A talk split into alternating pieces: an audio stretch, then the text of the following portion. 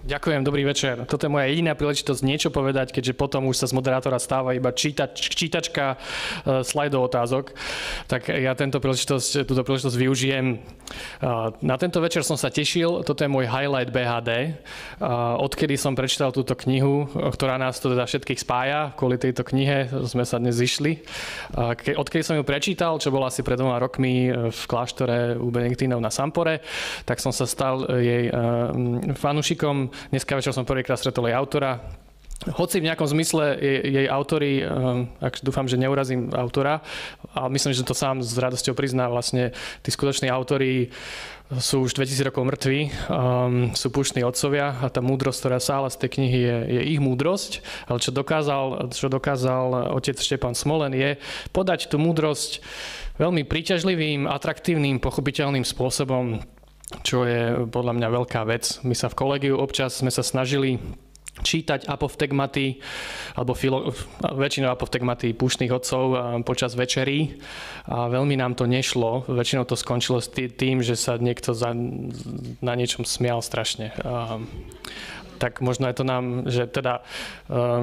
Toto je asi lepší úvod, určite lepší úvod do púštnych otcov, ako ísť priamo na tie apoftegmaty. Uvidíme, že či so mnou súhlasí otec Štepán. No a teraz, že vlastne bližšie ešte, že ako vznikol ten event, to má taký maličký príbeh, že keď som bol tento rok na Sampore opäť, tak som zobral tú knihu, že tak možno sa k nej opäť vrátim.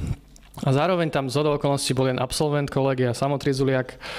A tak sme tam spolu boli v tichu a v jednom momente mi Samo dal knihu od Mareka Orko Váchu, že Nevyžiadané rady mládeži, že tu máš, aby si pochopil, že o čom sú tí mladí ľudia dnes.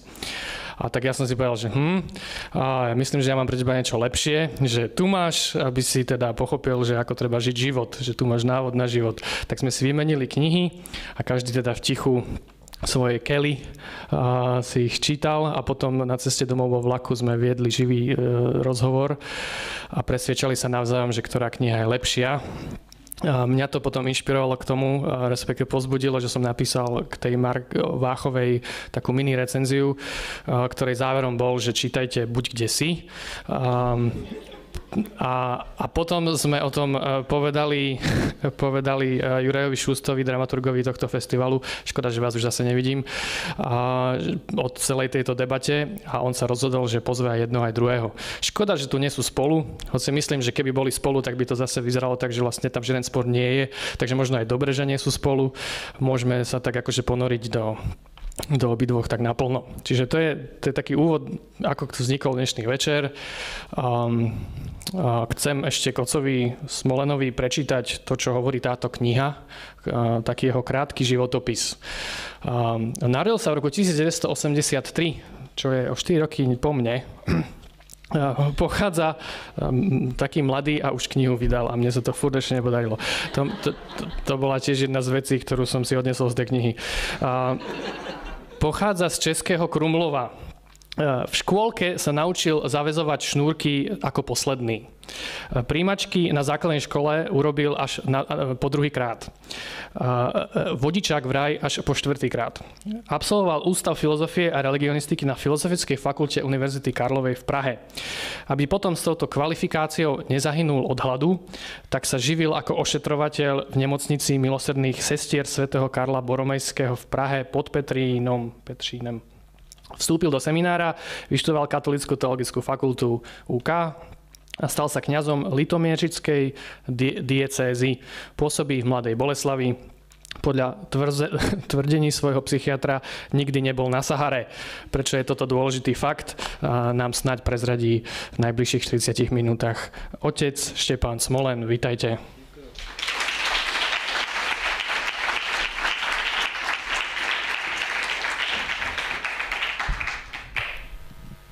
Tak já děkuji reklamní agentuře Antonína Neuwirtha za zvýšení prodejů.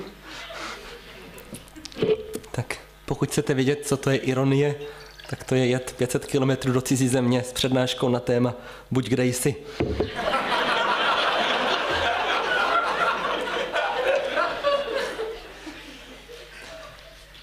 Když jsem byl seminarista, seminář, to je taková klauzura, to je skoro klášter. Člověk v trepkách, v botách chodí z jídelny do studovny, ze studovny do kaple, tak to střídá, pořád nevychází ven. Ale jednou mě vypustili. Vypustili mě na setkání se spolužáky z gymnázia po 10 letech. Bylo nám skoro 30, já jsem jel v autobuse. U nás jezdí takové luxusní autobusy, student agency. Oni jsou i levné, tak jsem do nich nasednul, do jednoho z nich. A všiml jsem si přes uličku, tam seděla slečna. A ta slečna mě připomínala indickou bohyni Káli, která má asi 8 rukou. Jo, ona měla otevřený notebook na klíně, přes ten měla noviny, v ruce měla telefon, v druhé ruce měla kávu a ještě nějak stačila ovládat obrazovku televizky před sebou. A teď tam tak klikala na všechno a u něčeho nevydržela díl než 20 vteřin. A mně se zdálo, že do sebe během té cesty načerpala víc informací, víc zbytečných informací, než moje babička za celý svůj život. A pak jsem se díval na tu obrazovku přede mnou, která nešla vypnout, a tam byly reklamy. Jeď pracovat do Kanady, jeď studovat na Nový Zéland. A teď najednou ta bouře ve mně. Člověk tady v semináři pak někam půjde na tu svoji malou faru a tam se bude namáhat a teď můžu jet ještě tam a nemusím se zavazovat, na chvilku dobrovolničit, na chvilku studovat, na chvilku pracovat, užít si to. Teď tam byly ty krásné obrázky. No, pak dojedu na setkání se spolužáky a ptám se jich, co dělají po těch 10 letech. A zjistil jsem, že za těch 10 let se nezměnilo v podstatě nic. Všichni tak trochu studují, tak trochu pracují. Občas někdo tak trochu navázal nějaký tak trochu vztah, ale jako prstínkou na rukách bylo málo, něčeho, co by se dalo nazvat životním povoláním, taky málo. A když jsem se potom z té výpravy vracel, tak jsem si říkal, my si dneska pojmenováváme tu svou dobu digitálním věkem nebo nějaké jiné krásné názvy pro ní používáme, ale svým způsobem bychom ji mohli nazvat epochou nestálosti. Člověk je nestálý ve vztazích, nestálý na místě, nestálý v myšlenkách, není schopen spočinout. Samozřejmě já tentejž fenomén můžu pojmenovat kladně. Je to doba flexibility, doba dynamiky, pohybu, volby. To všechno zní krásně, ale ono to má nějakou svoji odvrácenou stránku. Jedna odvrácená stránka je to, že člověk se najednou mnohem z nás rozplizne do šířky místo, aby usiloval o nějakou hloubku. Druhé riziko je to, že člověk může od problémů utíkat místo, aby s nimi zápasil. To ne vždycky v každé epoše bylo možné. Najednou, znáte to možná, když se ptám občas, jestli lidé zašívají ponožky, tak zjišťuji, že většina lidí raději ponožku hodí do koše, protože je levnější si koupit novou, než trávit čas zašívání. Takhle to děláme často i se svými vztahy. Prostě je levnější si pořídit nového člověka vedle sebe, než zašívat nějakou partnerskou, manželskou nebo jinou krizi. Je to rychlejší, je to snazší. Člověk zažije i víc vzrušení možná. Potom další riziko, to říká jeden newyorský psychiatr, říká tomu paradox volby. Říká, kdybych žil v Indii a šel si koupit boty, nějaké indické vesnice a měly by 2 páry bot, jeden by mi byl o 2 čísla větší a druhý o číslo menší, tak by si koupil ty boty, co jsou mi o 2 čísla větší, a šel bych domů jako šťastný zákazník. Koupil jsem nejlepší produkt na trhu. A samozřejmě má to i své nevýhody, ale já bych mentálně měl pocit, vybral jsem to nejlepší, co lze.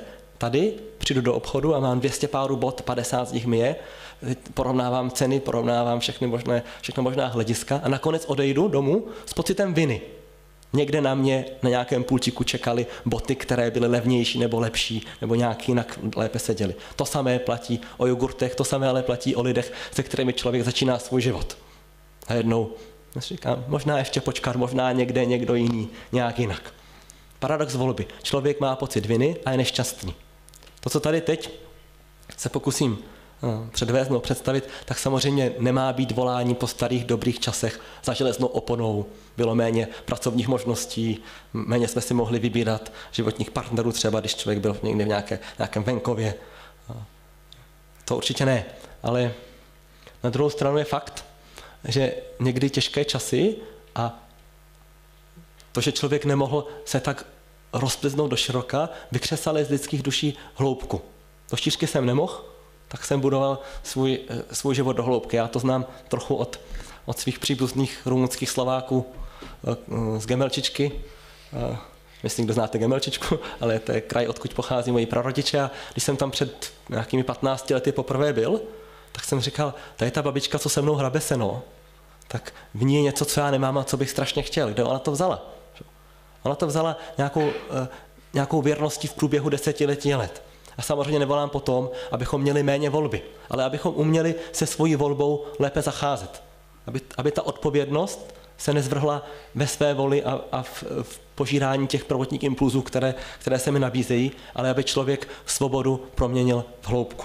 A když se potom člověk ptá, kde já najdu tuhle moudrost, protože v sobě ji nemám, jak to bylo správně řečeno, to, co v té knížce je pošetilé a rádoby vtipné, tak jsou moje poznámky, ale to moudro tam, to vždycky jsou pouštní otcové. To jsou ti, kteří mě původně inspirovali k tomu, abych u nich hledal odpověď. Protože pokud někdo je kontrakulturou vůči tomu, co žijeme my dnes, tak jsou to oni. To byli chlapíci, i ženy teda, kteří někdy ve 4. století se rozhodli vzít svůj život, křesťanský život, radikálněji než okolí kolem. Do 4. století radikální křesťanský život byl každý křesťanský život. Že člověk stačilo říci, že věří v Krista, už nějaká šelma byla s ním uvržena do arény a bylo hotovo a člověk byl radikální křesťan, jedna radost, ale najednou ve 4. století císař Konstantin křesťanství povolil, udělal z něj další císař, potom státní náboženství v podstatě, a najednou všichni ti, kteří dříve pro nás dodávali z hlediska výhodnosti, najednou sami se vrhali do náruče církve svaté a mnozí hledali něco víc, něco radikálnějšího. Jeden z autorů říká na konci 4. století, že na poušti bylo víc lidí než ve městech. Oni utíkali do samoty, aby nějakým způsobem zápasili. My jsme pokušení domnívat se, že tihleti mniši, pouštní otcové, utíkali od světa. To se jim to žilo. Oni nemuseli řešit problémy jako já. Žili svůj snažší meditativní život někde v samotách. No, představte si, že každý den na Sahaře trvá 12 hodin. Každá noc trvá taky 12 hodin. A co dělá člověk? Modlí se žalmy, plete košíky. Modlí se žalmy, plete košíky. Pak se pomodlí žalmy, pak uplete nějaký košík. Pak se jde vyspat a pak se modlí žalmy. A tak znovu. První rok, druhý, třetí, čtvrtý, pořád do kolečka. Modlitba, četba, práce. Modlitba, četba, práce. Občas se potkali mezi sebou, aby se nezbláznili, ale toto byl střed toho života. A člověk najednou zjistí, že nemá kam utéct. Že člověk přijde z práce, nějaké setkání, které ho zranilo, něco se ho dotklo, tak někam uteče, něco pustí, něco si přečte, někam zajde. Uteče od sebe sama, uteče od myšlenky, která v něm najednou se chce rozvinout. Nesetká se se sebou, nesetká se s tou vášní, která v něm klíčí, nezápasí, utíká. Vidíme, že ti pouštní otcové najednou v té samotě tenhle útěk neměli jako možnost a museli zápasit.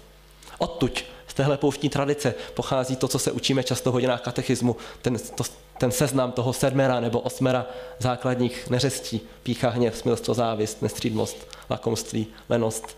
To jsou myšlenky, které oni v sobě potkávali a s nimi se utkávali a najednou zjišťovali o sobě věci, které nevěděli, když té myšlence podlehli při prvním pokušení. Když podlehnu hned, vím o té neřesti méně, než když s ní 20 let zápasím. Proto v jistém slova smyslu člověk, který žil úplně odlišným životním stylem, kde si dávno, může něco naučit i mě tady a teď. My si jako průvodce po těch radách pouštních otců vezmeme prvního z nich, svatého Antonína Velikého. To je člověk, který žil víc než 100 let, 105 let, 251 až 356, pardon, a člověk, který se narodil jako syn bohatých latifundistů, plantážníků v severním Egyptě, rodiče oba zemřeli, potom měl nějakou takovou duchovní existenciální krizi, zašel do kostela, slyšel tam Matouše 19:21, chceš-li být dokonalý, jdi, prodej všechno, co máš, rozdej chudým a pak přijď a následuj mě. No a Antonín byl jeden z těch mála lidí, kteří, když slyšeli slova evangelia, tak je vzali vážně a rozhodl se to udělat, takže latifundii prodal, sestru, která neměla z čeho žít, poslal do kláštera a sám odešel do samot. A potom ten jeho dlouhý život je nesmírně nudný, protože v podstatě spočívá jenom v tom, že Antonín utíkal do stále hlubších a hlubších samot a lidi běželi za ním. a vždycky se snažil jim víc a víc schovat, nic nenapsal, nic velkého nevykonal. V podstatě jeho život je životem v samotách. Jednou žil krátkou část svého života, asi 20 let žil v nějaké římské pevnosti ukrytý a potom, když jednou se rozhodl po letech teda vít, tak lidi už se shromáždili venku, čekali nějakého člověka se zažloutlou pletí, nějakého podiví na psychopata, teda kdo vyleze ven, a viděli člověka, kterého úplně zářil pokoj. A teď se člověk ptá, kde se ten pokoj vzal. Čekal blázna, že vyleze ven. Taky bych čekal, že lidi budou chtít rady do života od zkušených. No? Já mám své manželské problémy, že já chci radu od někoho, kdo zná to samé. A k čemu mi bude Antonín, který celý život tamhle někde pojídá kořínky v římské pevnosti a co on ví o mém životě? No ví, že? Protože zná pohyby v lidském srdci a ty lidé to poznali, šli za ním. Utíkal před nimi, on šel za ním. Oni šli za ním. No, vezmeme si od Antonína pár postřehů, pár rad, které nenapsal on, ale svatý Athanasius napsal jeho životopis, to byl tehdy bestseller ve 4. století a dostal se i na západ a díky tomu se rozvinulo pořádně mnišství i v Evropě, nejenom v severní Africe. Potom si vezmeme několik úryvků z apoptegmat, to jsou výroky pouštních otců, takové, jste říkal, že se tam studenti smáli, že jo? Ale ono možná do určité míry se smáli správně, protože už tehdy to byly krátké příběhy anekdotického rázu, které chtěli poučit, ale zároveň ukázat na tom podivnictví těch starců nějakou moudrost pro můj život. Že? Příklad třeba dva starci, jo, příklad jednoho krátko apoptegmatu, výroku pouštních otců, no, příběhu pouštních otců. Dva starci žijí, sdílejí jednu celu už nějaké roky a jeden z nich říká, hele, já jsem slyšel, že lidi ve světě, tam v té Alexandrii ve městě, že se hádají. No, co to je? Jak se to dělá? On říká, to je jednoduché, hele, tady je cihla, já řeknu, ta cihla je moje, ty řekneš, ta cihla je moje, já řeknu, že je moje a tak se začneme hádat. A chceš to zkusit? Jo, tak to vyzkoušíme. Tak ta cihla je moje. No jo, je tvoje, nech si ji. Takže a člověk najednou má historku, má krátké vyprávění, příběh. A z příběhu já můžu načerpat často víc, než z nějaké poučky, z nějaké jako naučení. Jsou to příběhy ze životu pouštních otců, nějaké jejich výroky. Vezmeme si je do života jako něco, z čeho snad načerpáme. Tak, abych to nebylo příliš dlouhé, tak ty rady budou pouze 3. To znamená 3 rady od svatého Antonína, velikého poustevníka z dávných dob do života mého života, roztěkaného, nestálého člověka v 21. století. Čtu první příběh, kratinký, úryvek z životopisu Antonínova. Když Abba Antonios nahlédl do hlubiny božích soudů, zeptal se Boha, pane, proč někteří lidé umírají mladí a jiní zase velmi zestárnou? Proč jsou někteří lidé chudí a jiní bohatí? A proč jsou nespravedliví bohatí a spravedliví chudí? Otázky, které si člověk v těch samotách snadno klade. Proč? A ozval se hlas z nebe, který mu říkal, Antoníne, starej se o sebe.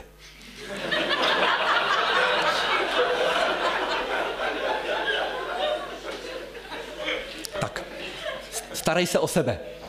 První rada od svatého Antonína, respektive původně rada svatému Antonínovi. Můžeme se ptát, legitimně není to trošku nekřesťanské, člověk by čekal, starej se o druhé, že? Starej se o Boha, nestarej se, nebuď zahleděný na vlastní pupek nebo na svoji nádhernou tvář v zrcadle. To určitě není to, co je tím míněno. Tím je míněno to, že člověk musí pochopitelně nejdřív čerpat, aby měl co dávat. Já můžu mít sebekrásnější činnost pro druhé, můžu jet léčit černochy do Afriky a založit tam desítky nemocnic. Zpočátku to dělám z lásky k bližnímu, a když nebudu mít vnitřní život, nebudu naplněn Bohem, tak něco jiného mě bude muset naplnit. Tak už zpočátku jsem to dělal, protože ze mě přetékala boží láska, nakonec už tak pomrkávám po Nobelově ceně míru třeba. No, čekám, že něco přijde. Že? No, moje nitro je propast. Ta propast je určená pro Boha. A já taky od Boha tam musím zvát, že? Musím s ním trávit čas, musím se jim nechat naplnit, abych potom z toho, co ze mě přetéká, dával dál. Když to budu dělat naopak, budu jako houba, která bude nasávat stále víc a nikdy nebude mít dost. Takže nejde o nekritické kroužení kolem vlastního pupku, ale o to, aby se člověk primárně staral o vnitřní život. Pak teprve o činnosti vnější. Můžu se krásně angažovat a mám se angažovat, ale to, co je niterné, je prvotní. No, svatá Tereza z Avily, moje hrdinka, kdybych si měl vybrat jednoho světce, se kterým bych chtěl jít na pivo z dějin křesťanství, tak by to byla svatá Tereza z Avily, protože to byla opravdu žena realismu a velkého humoru, Španělsko 16. století. A ta říkala, když jsem byla mladá, tak já jsem se zapálila pro Krista, já jsem zahořela. Říkala jsem si, já musím o Ježíšovi všem říkat. Tak běhala po Avile, říkala o Ježíšovi, hodně se zapotila. Říkala, ani 3 lidi jsem neobrátila. A pak najednou, Terezie strávila 18 let, 18 let životem vnitřní modlitby v klášteře v Avile. Zvala Krista do svého nitra. Znáte možná ten obraz ze spisu svaté Terezie, z jednoho spisu Hrad nitra, že to je matoucí název, tím se nemyslí slovenský hrad, ale myslí se tím skutečně hrad mé niternosti, mého srdce, tak, že máme v sobě nějaké vnitřní komnaty. No, a že postupně je třeba sestupovat stále hlouběji dovnitř, kde ve samém středu sídlí Nejsvětější Trojice. Tak trávila léta tímto sestupem a pak jako zralá žena najednou zjistila, že okolí ve Španělsku vidělo, ta je ta žena, v době, která ženám moc nepřála, rozhodně ne ženám aktivistkám, tak založila 16 klášterů. Díky ní do těch klášterů proudili davy mladých žen. Španělsko se začalo obracet, tisíce lidí. A lidi říkali, Terezie, prosím tě, jak ty to děláš? A Terezie říkala, já nic nedělám. A měla pravdu. A říkala, to bylo skrzení. Ona byla potom už použita. Nejprve se věnovala Bohu a Bůh potom se skrze ní konal to, co bylo třeba. Jak říkal také Bůh svaté Kateřině Sienské. Jo? Kateřino, ty se starej o mě, já se postarám o tebe. Starej se spíš o to, aby si zapustila kořeny, než o to, aby s nějakou lepící páskou lepila nedozrálé plody na svoje větve a ukazovala je světu. Jo? Zapustíš kořeny a ty plody tam uzrajou sami. A už nemusíš se starat o to, kde je utrhne. To už se nějak zařídí a použije. To už není tvůj boj. Krásný obraz má Terezie i pro život vnitřní modlitby. Říká, na počátku moje modlitba. To je jako když mám děravý kýbl, vezmu vědro nějaké děravé a jdu 5 kilometrů ke svému políčku, kde je jedna rostlinka vadnoucí a já tam donesu sotva ty 2-3 kapky, zaleju. Ono to poporoste málo. Tak zpočátku dlouho nosím vodu. A když pokročím, když jdu dál, tak se stane, že má možná další obraz. Méně mé činnosti a více efektu. Jo, nějaký rumpál, nějaká studna, se které to je pár metrů a vědro je plné. A nakonec zavlažovaná zahrada. Tečou v té zahradě vody, člověk se v té zahradě prochází, těší se radostí z toho procházení se tou zahradou. Námaha jeho skoro žádná, velká radost, veliké plody. To je život vnitřní modlitby. Zpočátku velká dřina, na konci té cesty je něco, čemu Terezie říká modlitba k lidu. To si většinou naše nepředstaví svoji modlitbu jako modlitbu k lidu. Modlitba je zápas, že? Skoro pro každého. První 10 let života je zápas. Pro mě určitě je zápas.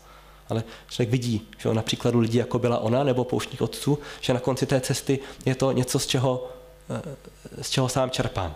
Jako když se učím na housle nebo na piano. Zpočátku to bolí, mě i moje sousedy, všichni kolem trpí. Čo?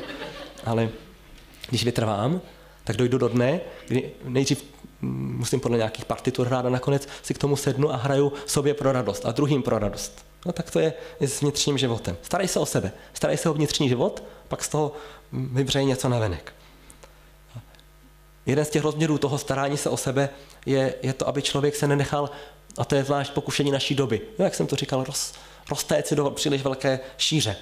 Solženicin, znáte Solženicina, že? Nositel Nobelovy ceny, ruský migrant, který, když potom v 80. letech přednášel na Harvardu, tak měl takový plamenný projev a jak bylo pro něj zvykem, tak když byl doma, tak kritizoval Rusko a když byl v Americe, tak kritizoval Ameriku. Měl tak ve zvyku vždycky všude, kde byl, tak ukázat tu odvrácenou stranu, tak tam říká v tom projevu.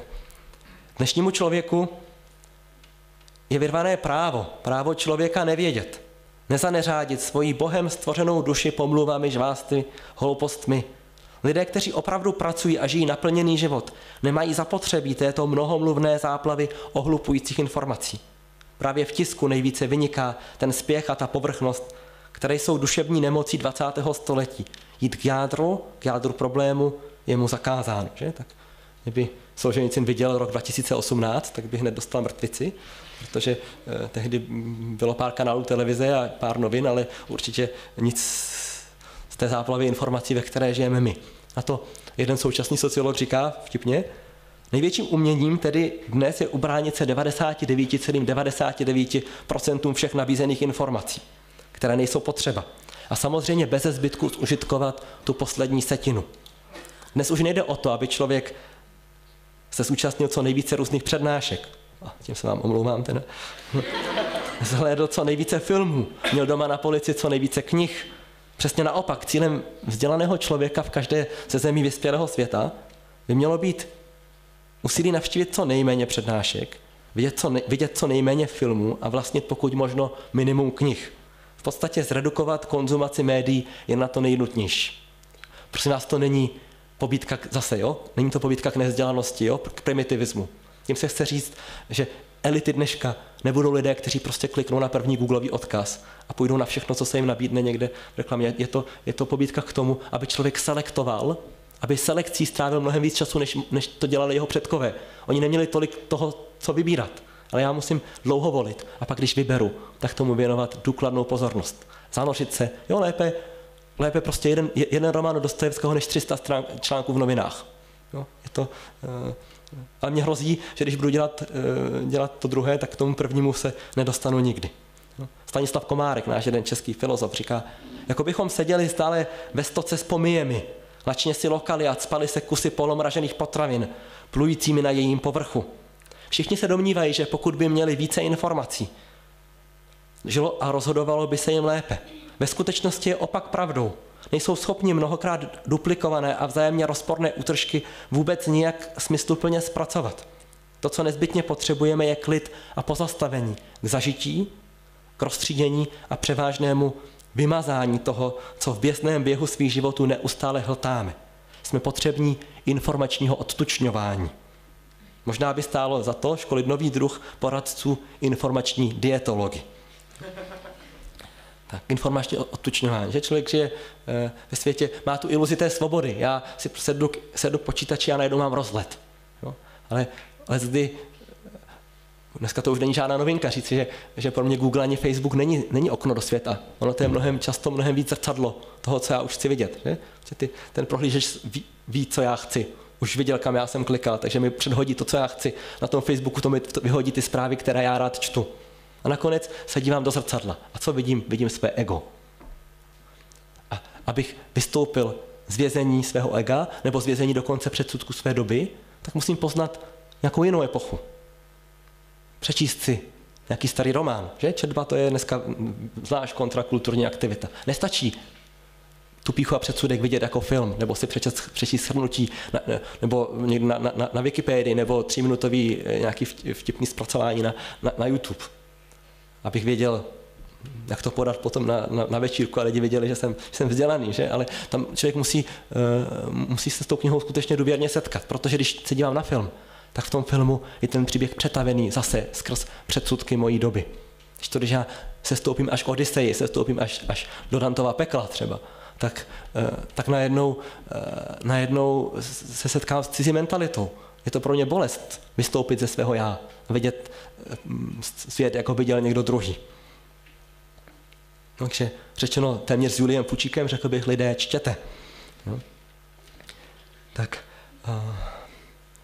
dobře, tak já jdu asi k druhé radě, abych potom neměl na poslední radu půl minuty. Tak druhá věta je z apoftegmat. Kdo si se zeptal Abba Antonia, čím se zalíbím Bohu? Antonios odpověděl, neodcházej hned z místa, kde přebýváš. To je vlastně ta ústřední rada. Buď dej si a dělej, co děláš. Tím se nemyslí jenom to, že mám zůstat na zadku. Jo? U televize s ovladačem a nikam se nehrnout. To rozhodně není sdělení pouštních otců pro mě. Jo? Tím se míní v důsledku především setrvávání vnitřní. Pozornost. Být v přítomnosti. Abych nežil v iluzích. Nežil mimo sebe. Že? Jediné, co je skutečné, je přítomný okamžik. Minulost už není. Vyprchává, až budu starý, budu ležet v tom hospici na posteli, tak z ní nezbude možná vůbec nic. Budoucnost je složena z nějakých mých očekávání a obav, nakonec stejně všechno bude jinak. Jediná skutečná realita je realita přítomného okamžiku. A Bůh, věčná přítomnost, mě potkává tady a teď. On vždycky vysílá. Já nemám vždycky naladěný ten přijímač, jsem jinde. A úkolem je být tam, kde jsem, u té činnosti, kterou konám, protože tam můžu potkávat Boha bez napětí, bez rozrušení, bez nějakých falešných nadějí, smutků, obav. Ale chci vnitřní stabilitu. Otcové věděli, vnitřní stabilitě předchází stabilita vnější. Já prostě, když si sednu a řeknu, budu se soustředit na to, co dělám, tak zjistím, že to neumím. Ve mně je milion aktivit, které musím dělat dneska, zítra a pořád.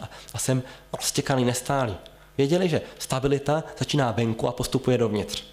V nich otec si nejprve zvolil místo povolání, ve kterém bude. Otcové jsou ohledně životního povolání velmi liberální, svobodomyslní. Říkají, víš co, jako vyber si v podstatě, jako co chceš. Jo? Pokud to není, že budeš, já nevím, co, prostitutka nebo zloděj, tak je to, pokud to není bytostně hříšná činnost, tak tě může přivést do nebe. Ale když už si vybereš to své životní povolání, tak se snaž v něm pokud možno zůstat. Můžeš ošetřovat raněné v Alexandrii, můžeš být poustevník, můžeš být mnich v komunitě, v klášteře, můžeš být manžel a otec. A když už to jsi, tak tím buď. Protože nemůžeš jít po třech cestách najednou, nedojdeš nikam. Musíš po některé z nich opravdu vyrazit a putovat vpřed. Nejprve stabilita povolání, pak stabilita místa. Aby člověk, když je má krizi, aby si neřekl, tak se přestěhuju, tak najednou to místo to vyřeší. Tady ti hloupí lidé kolem mě mi nerozumí, ale až se odstěhuju jinam, tak tam bude lépe. A takhle budu cestovat kolem světa a nikdy nepřijdu na to, že skutečný problém je někde v hlubinách mého neuzdraveného srdce. Buď dej se a dělej, co děláš. Jeden kněz mi říkal, byl v trapistickém klášteře a viděl tam, chtěl být trapistou dokonce. Viděl tam starého mnicha, měl krásné oči ten mnich. A říkal si, já bych chtěl být, tak nějak toužil být jako on. Tak mu říkal, otče, nedělal byste mi duchovní vedení? Ten mnich říká, tak dělal, proč ne? Tak až budeš něco potřebovat, tak se zeptej. Že? Tak on říkal, otče, co mám dělat, když třeba takhle, že trapisti se hodně pracují, tak když třeba okopávám kedlubny, to slovensky kedlubna není, tak řekněme nějaká neznámá západoevropská zelenina. Jo? Tak když, co mám dělat? A on říká, okopávej kedlubny. Zase to zní jako rada fakt jako za všechny peníze, ale to je dost podstatné, protože člověk by chtěl dělat ještě něco, že? Co dělám, když budu žehlit? No, spustím si něco do uší, abych ten čas využil. A co třeba při žehlení žehlit a při loupání brambor loupat brambory a při modlení se modlit. To jsou zase kontrakulturní aktivity, člověk uvolí najednou pocit hrozného prázdna. Já nevyužívám čas. Jo? Tolik bych toho ještě jiného stihl. Ale možná, že to bytí v přítomnosti je to nejlepší využití času, které já vůbec mám k dispozici. Máme, pokud jde o to, buď dej si, katolická církev nám dává požehnání trvalých životních stavů. No, lidi dneska mají někdy pocit, proč nás církev týrá, je to na celý život, ať už budu řeholní sestra, nebo budu kněz, nebo budu manžel, manželka. Ta hrůza toho, že to je na pořád. Ale pokud nám Pán Bůh prostřednictvím církve něco co dává, tak to možná nedělá proto, aby nás mučil. No, předpokládáme, z katechismu tam čteme, že je láska, tak možná, že by se to mohlo vyjadřovat i skrz ta přikázání, která máme. Možná je to proto, aby mě chránil přede mnou samotným. Protože mě zná. Víš, já bych si tak strašně snadno pošlapal svoje štěstí tím, že bych běhal z jednoho místa na druhé. Žijeme v epoše sériových monogamí. Je to prostě, já mám vždycky takový obraz mám před očima. Dva jdou spolu rozkvetlým údolím. Ptáci zpívají, kytky vonějí, oni jdou, putují spolu, je to nádhera, jaro. A jak jdou, cesta stoupá, stromů ubývá, ptáci už tam nevyletí, je tam klečové pásmo, nějaká borovice při zemi, pak už ani to ne, pak už jenom ty kameny a mlha a zima.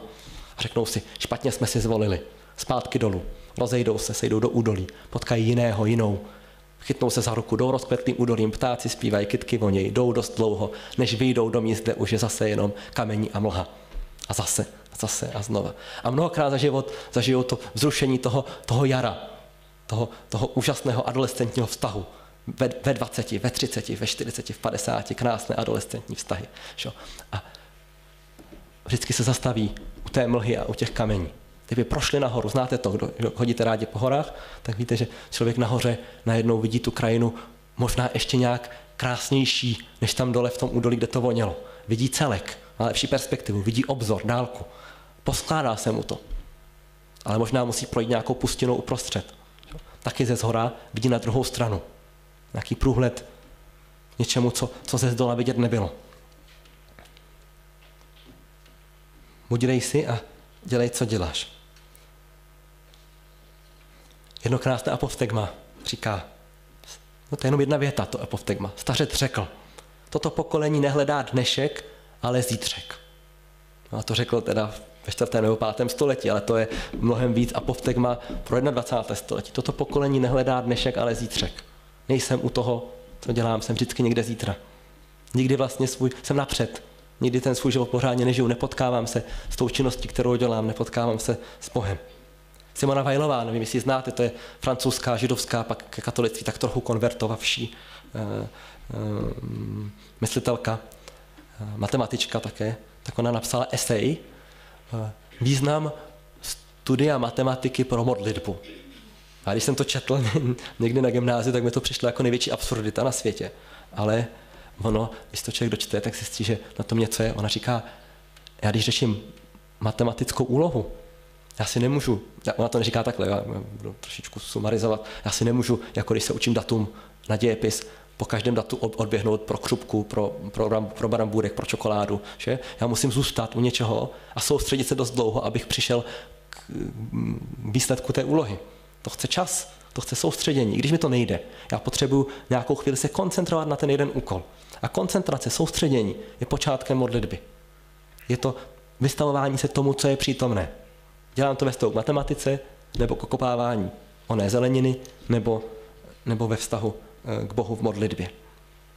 Třetí rada, postřeh, z apoftegmat. Zeptali se starce, co mám dělat, abych dosáhl spásy? A on pletl pro vás a nezvedl hlavu od díla a odpověděl tohle, jak vidíš. No. Tak zase, to jsou fakt rady, člověk si řekne, že otcové, to byli chytráci, tady nám radí okopávání různých zelenin, pak tady pletení provazů, neodcházení z místa. Člověk by chtěl nějaká vytříbenější, duchovnější moudra, ale to, co vlastně otcové říkají, je zamiluj si všední den, miluj rutinu, nesnášíme rutinu.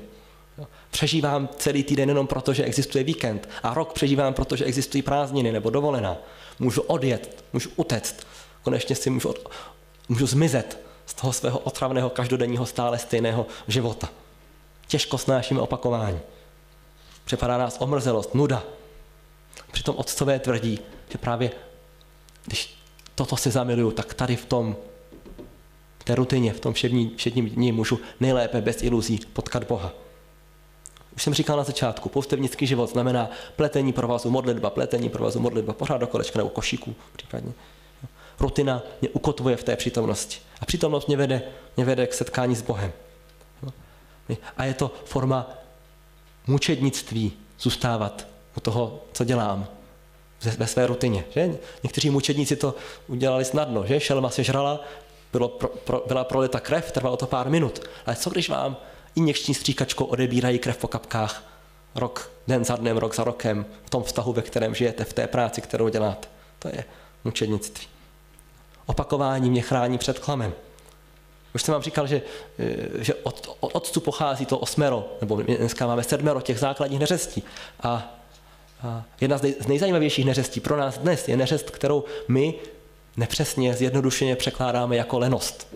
Ale otcové měli pro ní nepřeložitelné řecké slovo akédie nebo acédie latinsky. A to je zajímavá věc. Tak akédie znamená zároveň nudu a zároveň všetečnost. Jestli víte, co je všetečnost, nenechavost. To, že člověk... Já vám tady přečtu možná 8 symptomů této duchovní nemoci. Jednak odpor vůči místu a nechuť vlastní cele, říká mnich. Za druhé, přezíravost a pohrdání bratřími, kteří jsou na blízku a kteří se postiženému jeví jako málo duchovní. Za třetí, liknavost ke každé práci mezi zdmi obydlí. Za čtvrté, nářek nad nemožností duchovního prospěchu na přítomném místě. Za páté, touhají jinam a vyučovat druhé. Za šesté, zhlížení ke vzdáleným klášterům jako k mnohem příznivějším pro ty, kdo hledají dokonalost. Za sedmé, tělesná malátnost a neklid a hlad. Za osmé, všetečnost a neposrdnost. Že? Tak pokud jste psali diplomku třeba, tak víte přesně, jaké to je tady popis. Jo? Příklad Akédie. Polední démon přichází uprostřed dne nebo uprostřed života. Člověk vstoupil do toho kláštera, je tam, kde je, v tom svém povolání, dělá to už léta. A najednou prostě uplete 100 000 košík a říká si, proč tu jsem, co tu dělám? Jako, to je úplné bláznoství, já jsem se spletl, já jsem se zbláznil. Nebo probudí se vedle té ženy po 15 letech, podívá se vedle ní a ptá se, kde udělal chybu tehdy. A najednou od té myšlenky tady ne, tady to není, následuje myšlenka druhá, tam jinde. No, mnich si říká, za obzorem, v tom druhém klášteře, tam nejsou ti hloupí, nevzdělaní, málo zbožní mniši jako kolem mě v těch celách tady, ale tam se dobře modlí. Nebo dokonce, tam v Alexandrii, tam bych já mohl jít kázat a vyučovat je, ty druhé. Ne tady pořád do kolečka se jenom namáhat, já bych mohl předávat dobra, která jsem načerpal.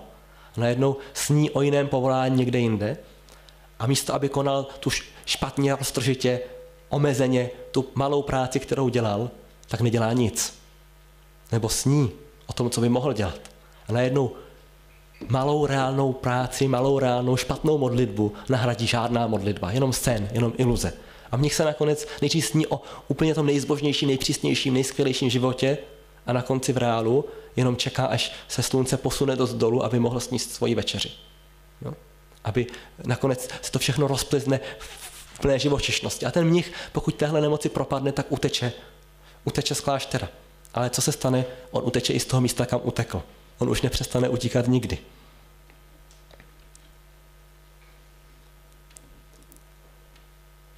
Naši předkové neměli na výběr často, že? Žili ve společnostech, které neumožňovaly pohyb. My jsme rádi, že si můžeme volit partnera, místo k životu, můžeme si volit jakou svoji činnost, ale oni žili v nějaké povinné rutině. Ale zároveň víme, že když já si tu rutinu do nějaké míry nezvolím dobrovolně, tak zůstanu člověkem mělkým, povrchním, neuzraju, budu člověkem na útěku, nepotkám sebe, nepotkám bližního, potkám Boha, nebo je potkám jenom do té míry, kterou si sám určím. To znamená, potkám nějakou svoji iluzi o nich, o něm, o sobě. No, budeme cítit svoje stále mělčí, stále řidší tužby, stále prostě nějakou řidší potravou. Místo, abych vydržel svoje hladové srdce. Když vydržím hladové srdce dost dlouho, tak přijde potrava z hora. Já můžu si náhlaškově aplikovat potravu a dávat si nějaké svoje soukromé útěchy, ale potom přijdu o tu útěchu, která přijde, že já vydržím poušť. Svatý Jan od Kříže. Páslo o modlitbě ještě. Svatý Jan od Kříže, my máme někdy pocit, znáte Jana od Kříže, největší mystik křesťanských dějin. Tak člověk má pocit, ten se narodil s nějakou virtuozitou, jako někdo se narodil jako geniální pianista, nebo hokejista, nebo karatista, nebo něco prostě má dáno do vínku. A člověk potom někde natrefí na poznámky svatého Jana od Kříže o jeho modlitevním životě. A čte, 1.12. nic, 2.12. nic, 3.12. nic. Nic nezakoušel. Dny, týdny, měsíce, nic. Rozdíl mezi Janem od Křížem a mnou, námi potažmo, je v tom, že já, když toho nic je pár dní za sebou, už víc, tak už toho nechám. Zkusím místo nic, zkusím něco jiného. Kdybych vydržel dost dlouho nic, ono by tam nebylo něco, by tam byl někdo, kdo by se tam se mnou v té modlitbě setkal. Ale nejprve to vyžaduje čas a poušť, pustinu, vytrvalost, vyprahlost. To je to, co říká David Kington. Říká, když já budu se chtít naučit na to piano a budu hrát 2 minuty denně, můžu hrát 100 let, stejně nebudu na piano umět. Když budu hrát 8 hodin denně, tak toho nechám po týdnu, protože mě to odrovná zpočátku. A když si řeknu, denně budu hrát půl hodiny nebo hodinu, krok za krokem, můžu potom přidat, ale začnu se zlepšovat. S duchovním životem to je úplně stejné. Můj duchovní život má svoje počasí, které není závislé na mě. Chvilku je slunečno, chvilku je zataženo, to se mění, za to já nemůžu, to prostě přichází, odchází, útěcha, neútěcha. Bůh mě dává svoji blízkost, abych ho chtěl, a dává mi, tu blízkost mi bere, abych ho hledal. Že? To je prostě, oboje patří k životu duše. Ale pak je něco, co v mých rukách je, a to je věrnost. To je rutina. To je to, že já prostě zakleknu do té svojí špatné roztržité modlitbě, že? Když se lidi potom zpovídají, mně se nechtělo do kostela, mně se nechtělo modlit. Říkám, no to jsou zásluhy. Jo. Kdyby řekl, já jsem se nemodlil, to je. Jo. A když já jsem tak strašně nechtěl a stálo to za prd, prostě byl jsem jinde, ale klekl jsem se a řekl jsem ty modlitby. Přečetl jsem si tu svoji kapitolu. Tak v tu chvíli mám větší zásluhu, než kdyby mě Bůh krmil mystickými zážitky v kostele. Jo. Protože to byl zápas. Já jsem musel dokázat svoji lásku Bohu. V tomto čase, na tomto světě jediná šance, anděle nám můžou závidět, protože jenom teď můžeme svoji lásku Bohu dokazovat. V nebi nebude moci, protože to pro nás bude jako prostě koupat se v moři té lásky, to je jako, když mě to oblažuje naplno, tak co já ti můžu ukazovat, dokazovat? Že? Co já dokážu tím, že z lásky, že když řeknu, pojedeš se mnou někam na Bahamy k moři, že jo, tak to prostě je radost. Ale když najednou tady mě láska něco stojí, tak já tu lásku můžu ukázat něco, co prostě člověk v nebi už svým způsobem nemůže. Tam se těší, tam si Bohem napájí. Tak, jak jsme na tom? Asi na třetí radu. Třetí rada, co už zazněla? První rada, já vám je zopakuju. Jo. Akédie, roztržitost, no.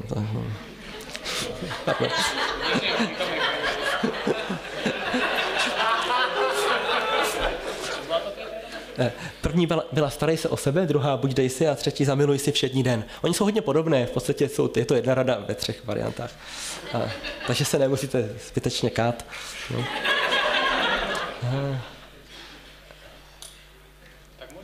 Tak já přistanu. No, jak říkal jeden kněz, když kazatel řekne tak to znamená, že už nalétává na přistání a my musíme doufat, že se mu podaří přistát na poprvé.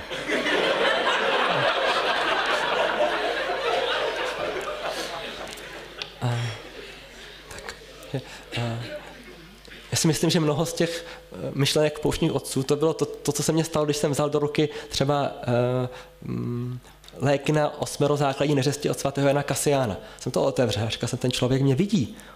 On zná moji duši, on zná moje zápasy. Jak je to možný, když žil v 5. století? A proč mě vidí? Protože lidská duše ve svých základních charakteristikách zůstává neměnná.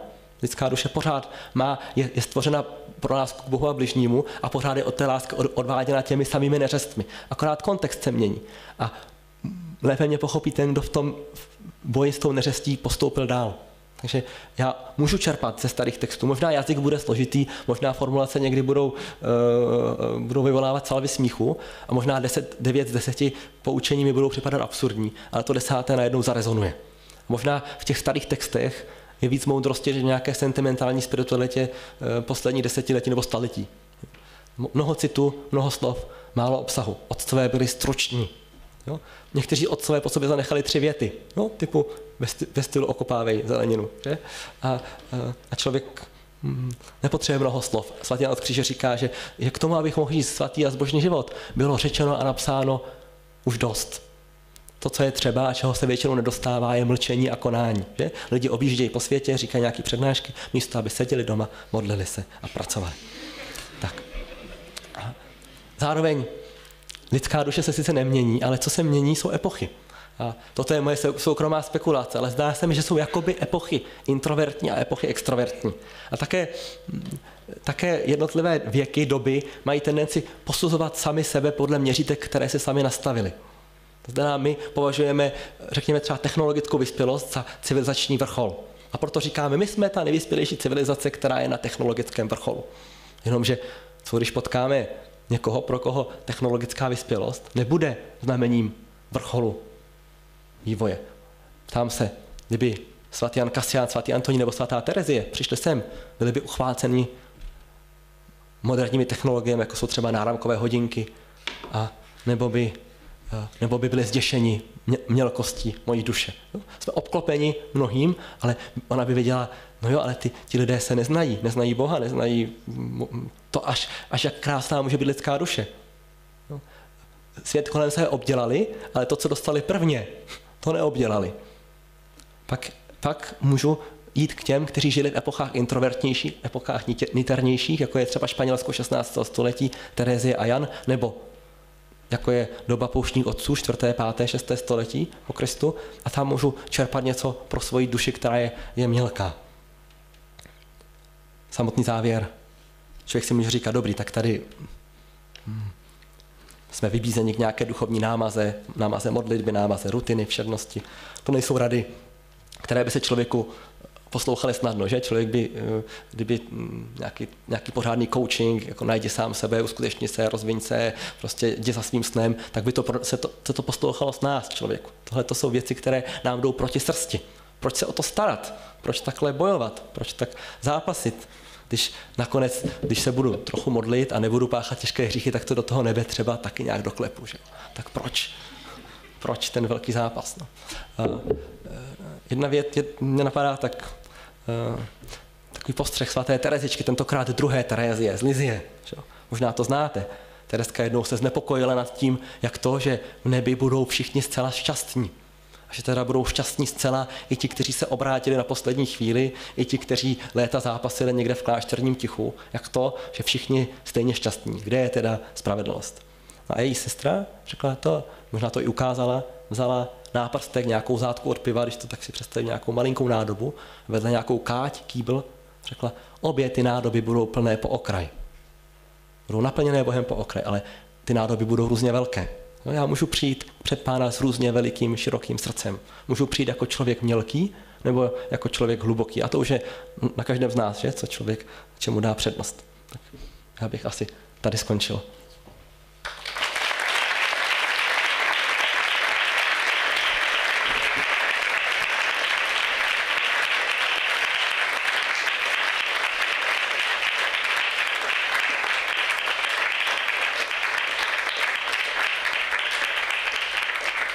Wow, taký potles tu ešte nebol. A neviem, či sa to pristátie podarilo na prvýkrát. A ja sa teším z niekoľkých vecí. Teším sa z toho, že sme zažili niečo z toho, čo zažijete, keď budete čítať tú knihu. A aj ten humor, aj tú hĺbku. A aj to, že niekedy sa pri tom človek musí zastaviť v svojich myšlienkách a nepočúva už ďalej. A zároveň sme nepočuli celú tú knihu ani zďaleka, čiže ešte stále má zmysel si ju kúpiť a čítať ju. A nemám žiadne provízie z toho. A teším sa z toho, že je tu strašne málo otázok a málo lajkov, čo znamená, že presne, že aj vy ste to pochopili a namiesto smartfónov a ťukania do smartfónov ste počúvali a zamýšľali sa a reflektovali. Ale teraz mi už môžete pomôcť a môžete lajkovať a klásť otázky, ale predtým, ako vám dám slovo, a možno aj zasvietíme svetlo, budeme mať aj živý mikrofón, dúfam, tak ja sa chcem spýtať na tú prítomnosť. Že o tom sa často hovorí, však vy ste to spomínali, že máme žiť v prítomnej chvíli a dali ste taký príklad, alebo ja som si predstavil, alebo ste to vypovedali, už neviem, že teda ľudia idú bežať, nie? A teda si púšťajú do toho ešte nejaké hudbu alebo nejakú prednášku a majú teda pocit, že asi lepšie využívajú čas. A toto je akože príklad, že nežijú v prítomnej chvíli. A ja teda síce nepoužívam, akože občas idem si zabehnúť, nepoužívam, nemám nič v ušiach, ale uvedomil som si často, že vlastne pritom aj tak rozmýšľam nad niečím, neviem, alebo sa modlím, akože nejakú modlitbu, alebo proste rozmýšľam a tak ma niekedy napadlo, že a je toto, že žijem pritom, že vlastne ja nebehám teraz naplno, že keď som akože chcel behať naplno, tak by som si mal asi viac tak akože všímať to okolie, v ktorom som, proste užívať si každý ten krok, alebo čo, ja neviem. Len potom sa mi ťažšie beží, lebo to viac bolí všetko. Ja neviem, že čo to presne znamená, to žiť v prítomnej chvíli. Určitě, já do určité míry chápu ta sluchátka, protože člověk, obzvlášť pokud žije ve městě, tak se odhlučňuje nějakým méně agresivním hlukem nejednou. Jo? To já nechci kritizovat, ale jsou určitě chvíle, kdy méně znamená více. My nejsme mniši, že? Tak nemůžeme vytvořit ze svých domácností klášter, ale znamená to někdy... Četl jsem deníky Alexandra Šmemana, jednoho úžasného pravoslavného kněze Američana, a ty deníky jsou plné, každý den plné úžasu nad stvořením. Ale to není úžas člověka, romantika, který by někde, že on žil většinu životu v New Yorku. Jo? Ale každý den, to je takový balzám na duši, vidět text, který my jsme zvyklí kritizovat, soudit, porovnávat, pořád analyzovat, že západní mentalita je mentalita analyzující, rozkládající. To, co je principem městského života, je kontemplace, nahlížení. Já se dívám a a nemusím hned soudit, nemusím hned třídit. Já nemusím všechno hned konceptualizovat do nějakých pojmů. A když člověk čte i potom pozdější texty o městské modlitbě, tak tam je vlastně důraz na to, nepodnikej zbytečnou aktivitu proto, aby si nějakým způsobem vyhledal Boha. Vyprázdni se od toho, co není on. Znamená od všech neřestí a vášní a tím už budeš disponován pro modlitbu. Nevím. OK, ďakujem. Mám kopec ďalších, ale mením sa teraz na čítačku. Otázka, ktorá má najviac lajkov, je: máme dobu rozvodov a opúšťania kňazstva. Títo ľudia tvrdia, že sa naozaj netrafili a nie sú šťastní. Nie je možné, že človek naozaj povolanie, prácu netrafí? Jedna věc je práce a druhá věc je povolání. Může se stát, že netrefím práci a můžu ji po pár letech změnit. Může se stát, že něco bude v kontinuitě mého života skutečně krokem dál. Druhá věc je, že jsou chvíle, kdy já v životě někde něco někomu na celý život slíbím. A ta slova mají svoji váhu. My žijeme v epoše, když to není napsané, nemá to razítko, není to nějaké způsobem pojištěné ze všech stran, tak se to nebere vážně. Ale pokud já jsem ta slova pronesl, tak platí, jsou závazná pro mě před Bohem, před tím druhým člověkem a v tu chvíli mě osvobozují, protože já už nemusím řešit, jestli jsem šťastný. Já vím, že jsem na správném místě, to stačí podle mě, protože člověk projde někdy lety. Moje babička si vzala dědečka, když jí bylo 17, dědečkovi bylo 18 a byl to Slovák na brigádě v jižních Čechách. No a tak nějak... Jste tíž Slovák? Já jsem ze 3/4 Slovák a neumím pořádně slovensky. Jo. Tatínek byl rumunský Slovák, je rumunský Slovák a maminka je napůl Slovenka, takže 3/4 krve a 100% jazyka českého, ale... No. Tak se potkali a skoro vzali se, aniž by se pořádně znali. Jo? A pak přišly děti a oni se o ty děti starali, najednou nějakým způsobem bojovali o budování toho společného životního projektu a byly doby, maminka vzpomíná, když jim bylo 40, 45, tak ta domácnost byla dost velkým bojištěm. Ale já jí skoro nemůžu věřit, jo? Protože najednou vidím, že tím zápasem prošli, až nakonec cesty, kde za sebe v podstatě doříkávají věty. Ne, vždycky to vyjde. Některá manželství jsou nešťastná až do poslední chvíle. Jo? Ale ta otázka, kterou si já musím položit na začátku, je: cílem, smyslem, principem mého života na tomto světě dosáhnout trvalého štěstí. Podle mě to je naprosto nemožné. Já můžu dostat okamžiky radosti, který přijdou ve chvíli, když krávu brambory, tak najednou zakusím pokoje, nevím, kde se bere. Ale rozhodně nemůžu mít štěstí jako trvalý stav. To je iluze. A kdo bude tohle chtít hledat v životě, tak samozřejmě bude střídat partnery, ale bude stejně nešťastný jako ten, kdo je nestřídá. Čiže lepší žít v nešťastnom manželstve alebo v nešťastnom kňazstve, ako porušiť sľub. Áno. OK. Ďalšia otázka je, ako poraziť acédiu. Jo, to mě taky zajímalo, že? Protože měl mám pořád velký problém. A prokrastinace a acédie, že? A tak jsem hledal, aby mi nějaký moudrý pouštní otec dal nějakou pro mě přívětivou a snadnou radu. A svatý Jan Kasián o tom má celou dlouhou kapitolu, která lze shrnout do jednoho slova. Pracuj. Jo?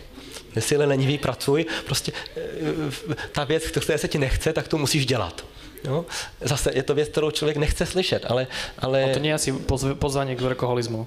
Není to pozvání. Samozřejmě, pozor, workoholismus, pracuj v tom, co je podstatou tvého povolání. Workoholismus je jiným projevem lenosti, jiným projevem acédie. Já utíkám horečnaté činnosti daleko od své duše, že? Proto taky ti mniši měli tam chvíle spočinutí. Já mám taky neděle, že jo? Mám nějaké chvíle, kdy si můžu uvědomit, proč konám to, co konám. Máme otázky v publiku? Rysují se nějaké? Máme mikrofony? Máme mikrofony. Máme otázky z publika? Tam je. Vzadu. Prvá.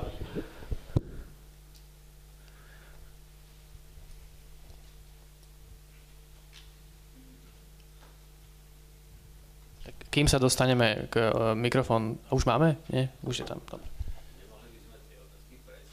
prejdeme aj tie, ale tak to budeme trošku striedať. Nech sa páči. Dobrý večer, mňa zaujala ten váš príklad nejakej pyramidovej monogamie, alebo jak ste to nazvali? Sériovej monogamie. Sériovej monogamie. Vlastne, jak sa stretávajú mladí, alebo teda v tej záhrade a proste to všetko kvitne, potom pokračujú a skončia nejakých kameňov a tak ďalej, sa to opakuje. Ďakujem. A vlastne to sú aj také, bývajú dosť často také obrazy, že po čerešňou proste mladí ľudia zalúbení.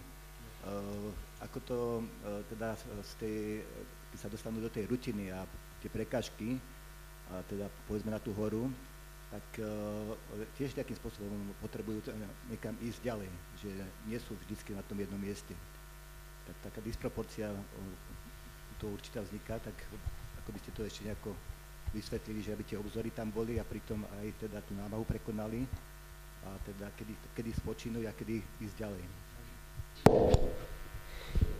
Možno ešte podobná otázka je tu, že v živote človeka občas príde obdobie zmien, ako rozlíšiť medzi stavom ostaň, kde si a stavom teraz je čas na zmenu. Ano. Kedy je čas na zmenu? Ano. To není vůbec snadná odpověď, že?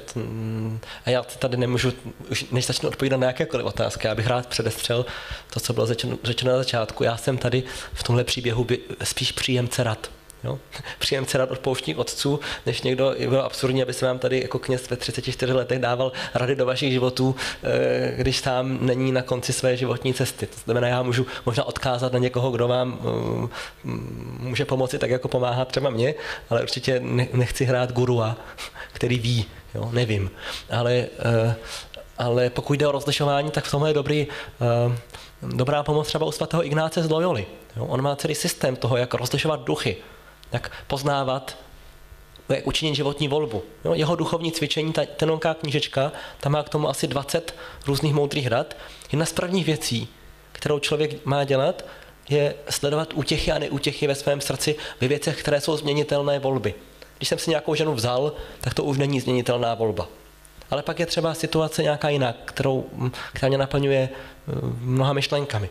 A já, pokud jsem v milosti posvěcující, žiju s Bohem, usiluju o svatost a vím, to je první, co musím udělat, než začnu konat volbu.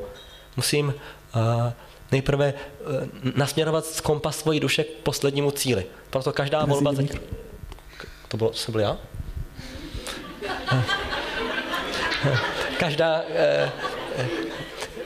Každá volba začíná nejprve tím, čemu svatý Ignác říká východisko a základ. A to zní... Člověk je stvořil k tomu, aby sloužil Bohu, chválil ho a tak spasil svoji duši. Všechny ostatní věci jsou stvořeny k tomu, aby mu v tom pomáhali. A proto jich člověk má používat natolik, nakolik mu v tom slouží a natolik se jich má zříkat, nakolik mu v tom překážejí. Ptám se, cílem mého života, nebe, spása duše, láska. Může se to pojmenovat různě, ale člověku to je jasné, prostě směřuji k poslednímu cíli. A pak se ptám, tenhle prostředek slouží dobře. Někdy to není snadné poznat. Ignác má potom další rady, že? Jedna z věcí je projít duchovními cvičeními, pokud jde o velkou životní volbu nějakou. Můžu se stišit a v tom tichu pozorovat, co se ve mně děje. A on říká, většinou tam, kde to, co ve mně budí, nepokoj, strach, hrůzu, je od pokušitele, to, co ve mně budí pokoj, útěchu, bývá od Pána, bývá z Ducha Svatého. Pokud jsem na cestě od dobrého k lepšímu, pokud je mým cílem Boží království, pokud jsem člověkem, který je ve víru nějaké vášně, tak to je přesně naopak. Protože v tu chvíli ten, kdo mě znepokojuje, kdo mě trásá, kdo mě bolí, je Bůh, Duch Svatý, který mě chce vyrvat z toho zla, ve kterém já jsem se uvelebil. A naopak Satan říká, vytrvej, jo? Dobře děláš. Ale tenhle proces za vás nemůže vyřešit nikdo druhý. Nejhorší duchovní rádcové jsou právě ti guruové, za kterým člověk přijde, že jo, přijde do spovědnice, říká, otče, já mám zápas, poraďte mi, pomožte mi, mám si ho vzít, nebo si ho nemám vzít. Že jo. On se podívá a řekne, vezmi si ho. Že jo. A ona odejde šťastná, on mi pomohl, rozlišil mi tu bolest z mého nitra sňal, jo, to břemeno rozhodování. A odejde šťastná a říká, on je jasnovidec, on do mě vidí, on ví, že jsem se ho chtěla vzít a že se ho mám vzít. Jo. Kdyby řekl, neber si ho, tak bude taky šťastná, že do ní vidí. Jo. Protože to, co jí nejvíc bolelo, byla ta svoboda. To, že ona musí volit, nebo on musí volit případně, že, v té věci. A jo, to někdy je riziko toho, že nejhorší duchovní vedení je takové vedení, které mi dá na tyhle ty životní otázky jasnou odpověď. Ten duchovní vůdce může být jako zahradník, který tady podepře, tamhle zastřihne, pomůže tomu člověku formulovat ty myšlenky lépe, ale nesmí odpovídat na otázky, které jsou mezi Bohem a duší. To je můj zápas. A taky otcové řeknou, jsou mnoho situací, které jsou prostě dobré a lepší, že jo? Tak já, pokud to není hřích, tak si můžu zvolit tuhle práci nebo tam tu práci. Možná se spletu, míň vydělám, nebo to něco tam bude pokaženého, ale když si nezvolím hřích, tak je to v podstatě jedno, že? Jako správná volba je ta volba, ve které není obsažen těžký hřích, bych řekl, primárně. Trošku si dáme predstavku z hĺbky a pôjdeme na niečo také vtipnejšie.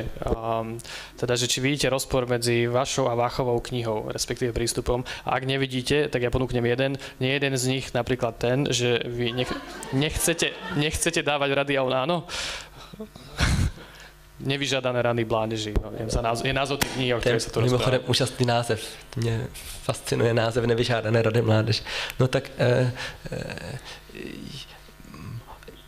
Já se trošku bojím nějaké konfrontace, že, s Markem, kterého znám, pracoval jsem s ním v jedné instituci, tak myslím si, že v čem je pro mě aspoň ta Markova knižka úžasná, je to, že ona člověka zvedne z té falešné stability gauče a ovladače. Jo? To, že ležím někde na pohovce, přepínám kanály, nebo sedím u počítače, hraju hry do nekonečna, nebo žiju svůj život od jednoho večírku k večírku a nejdu, jako nepohnu se, tu energii nevyužiju. Že ona člověka opravdu zvedá, když to člověk dočte, tak má chuť hned běžet do té posilovny, hned prostě té holce zavolat a říct, jak ji miluje, hned prostě teď to udělat, jo? Jít k činu, nebýt nedomrlý někde v koutě, ale jednat. To je výborné. To, že aktivizuje, energizuje, to je věc velká. Akorát, že já ten aktivismus, tu energii taky můžu využít dost špatným směrem. Jo? Někdy člověk lépe udělá, když se dlouho rozhoduje a pomalu plíží po nějaké správné cestě, než když velkou rychlostí běží opačným směrem, než má běžet. Jo? To je to riziko. Ale myslím, že Marek to takhle nemyslí. On opravdu on chce vyprovokovat ty lidi k tomu, aby se pohli. A pak jde o to, když už se pohnu a když následuju ten svůj sen a tu svoji touhu, tak abych se třeba začal ptát, možná ta největší touha, ten největší realizování tužeb je realizování boží touhy pro mě.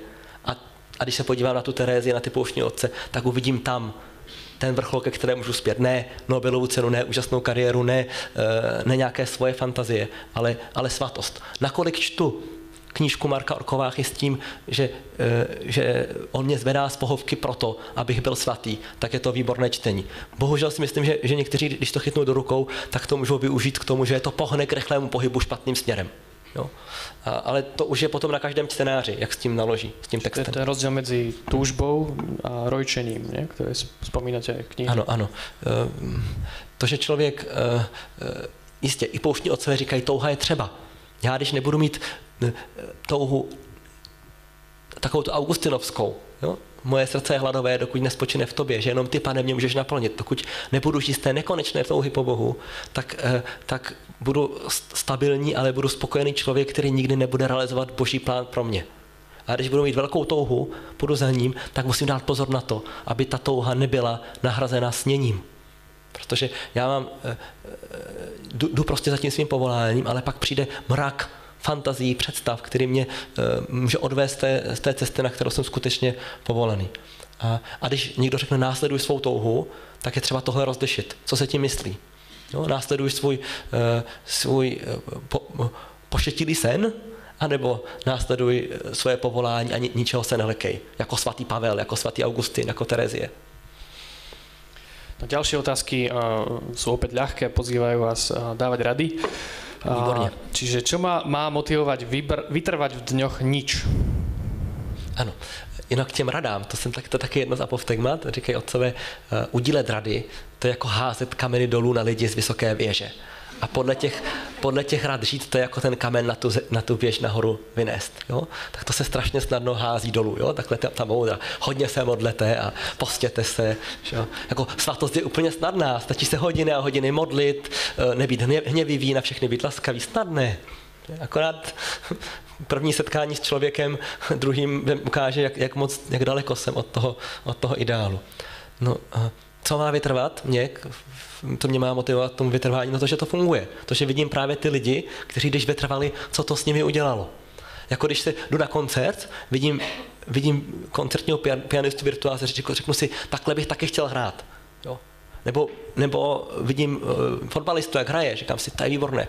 Může mě to motivovat k tomu, že se budu dívat na stále víc a víc fotbalových utkání, nebo chodit na víc a víc koncertů, nebo si sednu k tomu pianu, nebo si vezmu míč a budu čutat, aspoň trošku. Jo? A vidím, že ta cesta je napodobitelná, následovatelná. A nie je problém, že tých ľudí veľmi až tak nevidíme dnes? Proto právě jsem vyzýval k tomu, aby člověk nebyl vězněn své epochy. Že? Pokud jsem uvězněn ve světě Twitteru, tak holt, tam možná nepotkám svatou Terezi z Avily. Ale naštěstí nejbližší knihovna skrývá tato moudra. Není to daleko. Dokonce stačí 3 kliknutí a mám to ve čtečce, no, když budu chtít. A ako si, ďalšia ľahká otázka, vybrať životný smer, povolanie, prácu? No. Ako si máme vybrať povolanie? Jak jsem říkal, otcové jsou v tom, na to je mnoho odpovědí podle toho, nakolik daná spiritualita klade důraz na předurčenost a nakolik na svobodnou vůli, řekl bych. Takže jsou cesty, které říkají, musíš rozpoznat, kam tě Bůh volá a pak za tím hlasem jít, i když to pro té bude nějaký zápas. A jsou cesty, které říkají, vyber si, ale pak vytrvej. Otcové jsou spíš na té straně toho, že mám dost velkou svobodu, ale když už položím ruku na pluh, tak mám konat, obzvlášť pokud jde o to základní životní nasměrování. A něco uteklo. Jaká myšlenka? Hluboká určitě. Taky ne. Možná se ještě vrátí. Ano. Otcové? No už jsem stařec. Máme nejaké ďalšie aj v auditoriu? Pre zmenu. Húžvo tam vzadu.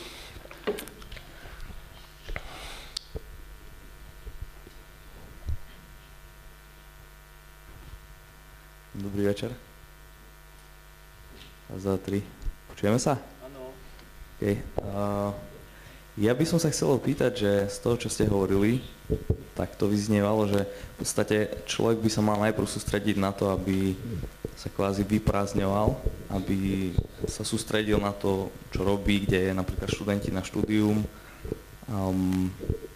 človek pracujúci na svoju prácu, teda žil takým jednoduchým životom, možno ako pušní otcovia a nejak veľmi ako keby nešpekuloval a potom vlastne sa stane nástrojom Božím, hej?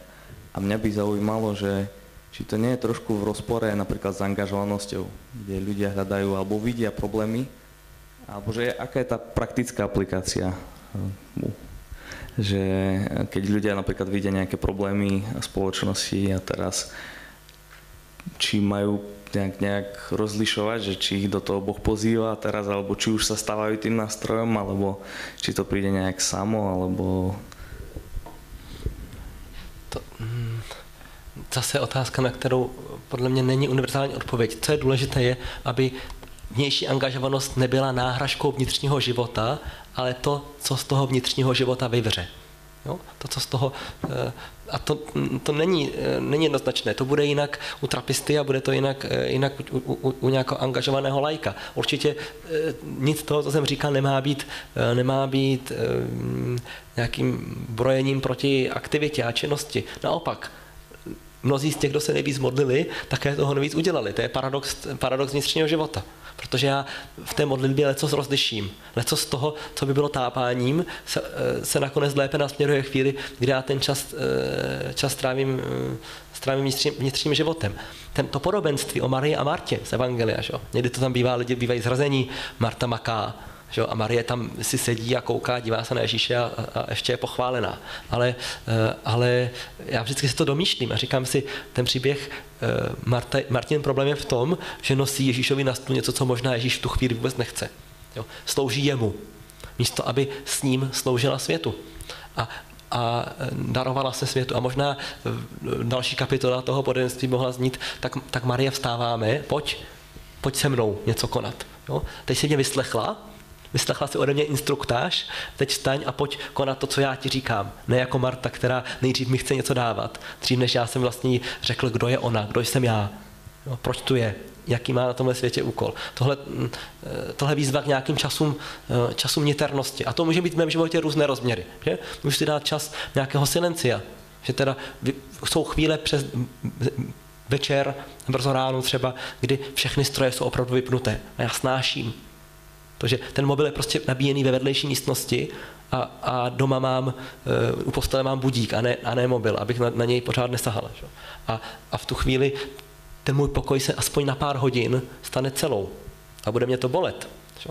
A taky tam ale můžu lecos poznat a potkat a možná z těchto chvil vyvstanou ty nejlepší chvíle nebo nejlepší věci, která můžu potom udělat pro druhé. Ja občas na takých verejných prednáškach mladým hovorím, že ich najväčší nepriateľ ich šťastného života teda je s nimi každý deň a nosia ho so sebou a teda je to ich smartfón. A vy ste mi prezradili, že nemáte smartfón, že môžete niečo povedať o svojom vzťahu k týmto zariadeniam? Já ho nemám, protože jsem slaboch. Já věřím, že já znám kolem své spoustu lidí, kteří se svým smartphonem nacházejí úplně úžasně a které já potom často užívám, když se ztratím v cizím městě, tak volám přítele na telefonu, aby mě rychle něco vyhledal, něco koupil nebo zjistil na svém smartphonu. Takže já proti těm technologiím určitě nebrojím. A zároveň vím, že člověk, jak to je v evangeliu, že člověk má od sebe vzít ty věci, které ví, že ho poutají. Je to tam s tím utínáním rukou a vyrváváním očí. A protože vím, že mám tendenci se rozsedět u některých věcí, prostě věnovat příliš pozornosti tomu, co je podružné, tak radši od sebe tyhle věci oddělím úplně, protože mám pocit, že ten čas potom využiju lépe a že to, co ztratím, je menší než to, co získám. No, podobně jsem si to udělal na faře, takže že na svém pokoji nemám internet vůbec, mám ho v kanceláři. To znamená, že když něco potřebuji, tak to musím, napíšu si věci, které potřebuji a když potom je jich víc, tak si se běhnu do kanceláře to vyřídit, vrátím se k sobě a ten prostor je prostor, kde mám tam teda e-mail, ten nastavený na počítači, takže že e-mail mi přijde, dopisy zodpovím, ale nemám tam web. A musím říct, že od té doby, co to tak dělám, jsem já osobně teda podstatně ve vztahu k těm technologiím pokojnější. Ne každý to tak může udělat. Jo? Ani to nedávám rady, nevyžádané rady mládeži nedávám. Jo? Tady. To je prostě jenom věc každého člověka, nakolik má on svobodu. A nemá-li svobodu, pak mi přijde nemoudré si nechat jakýmkoliv strojem, jakoukoliv věcí jí brát. Které tři knihy vám změnily život?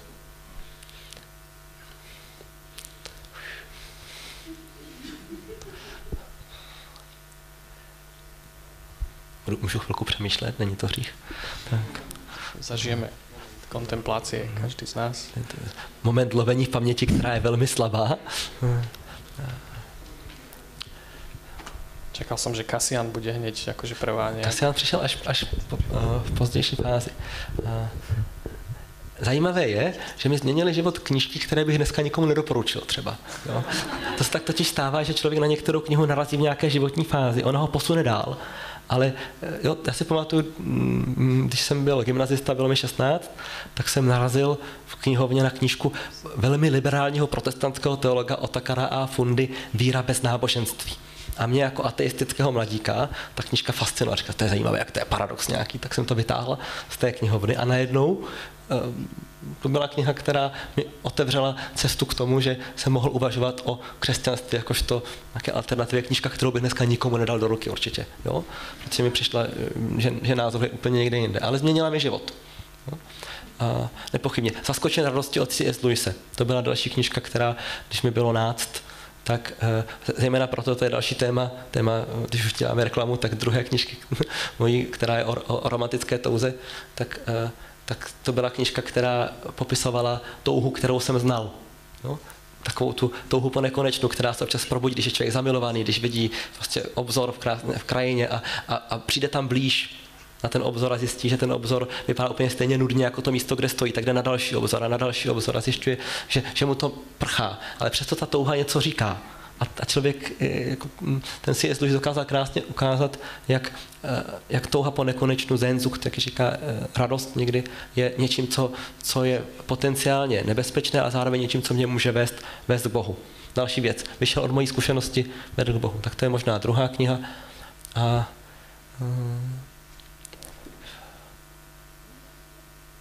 potom možná těch knížek bylo určitě mnohem víc, tak mě třeba napadají na ty některé eseje právě té Simony Wailové, což je teda zase žena,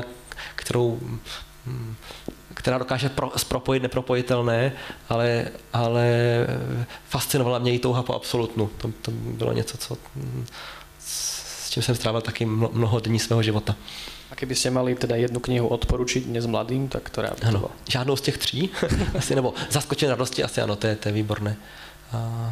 Knižka, kterou bych doporučil mladým. Já jsem pořád přítelem mladým, kteří usilují o duchovní život, bych doporučil některé klasiky. Nejvíc bych doporučoval Františka Saleského, Filoteu, Úvod do zbožného života. To mi přijde, že je kniha, která, já to dávám každému, protože jsou duchovní knihy, které jsou skvělé, ale někomu můžou uškodit. Následování Krista nějakému introvertovi může uškodit, protože potvrdí jeho neřesti v podobě schovávání se před lidmi. No, úžasná knížka, ale ne pro každého. František Saleský je výborný v tom, že on razí tu via media, střední cestu, že člověku neřekne nechoď na plesy, ale ptá se, v jaké míře, k čemu to slouží. No, je to sice pro 17. století, zároveň dneska já v tom můžu najít odpovědi sám pro sebe, je to spiritualita radostná, kterou kdybych žil Úvod do zbožného života, tak můžu být podle stavu dobrý kněz, dobrá řeholnice, dobrá matka, dobrý student, aniž by byl horší v tom povolání, které dělám, a zároveň můžu být svatý. No, a je to dost těžký žít, člověk to může číst pořád dokola, modlit se to, ale to je určitě text, který...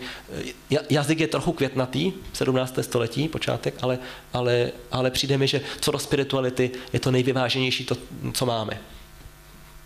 A dozvedeli sme sa pred chvíľou, že sa vlastne z neveriaceho mladíka stal katolický kňaz. Áno.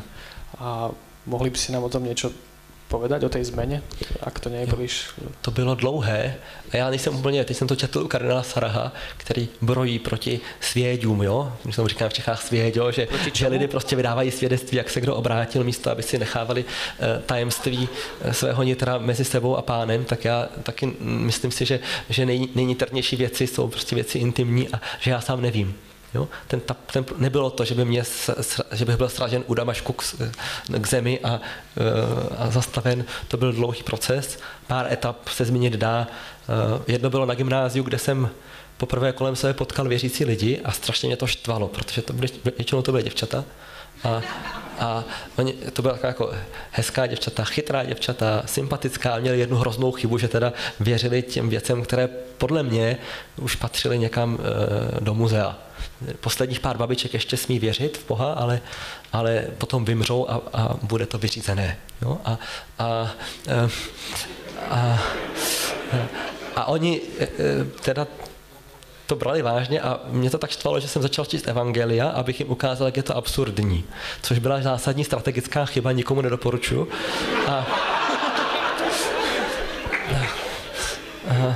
No a pak to pokračovalo celé roky, jo? Spousta setkání, spousta událostí, nevím, zapadlo to stále víc a víc, takže... Keď už sme pri tom teda osobnom živote, tak je to aj otázka, že koľko sa denne modlíte vy?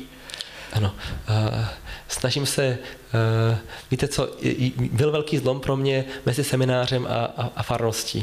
A je to do dneška velký zápas, ale mám nějaké věci, které chci každý den se pomodlit. Člověk, kněz má breviář a mši svatou, to je každý den zabere nějaké 2 hodiny.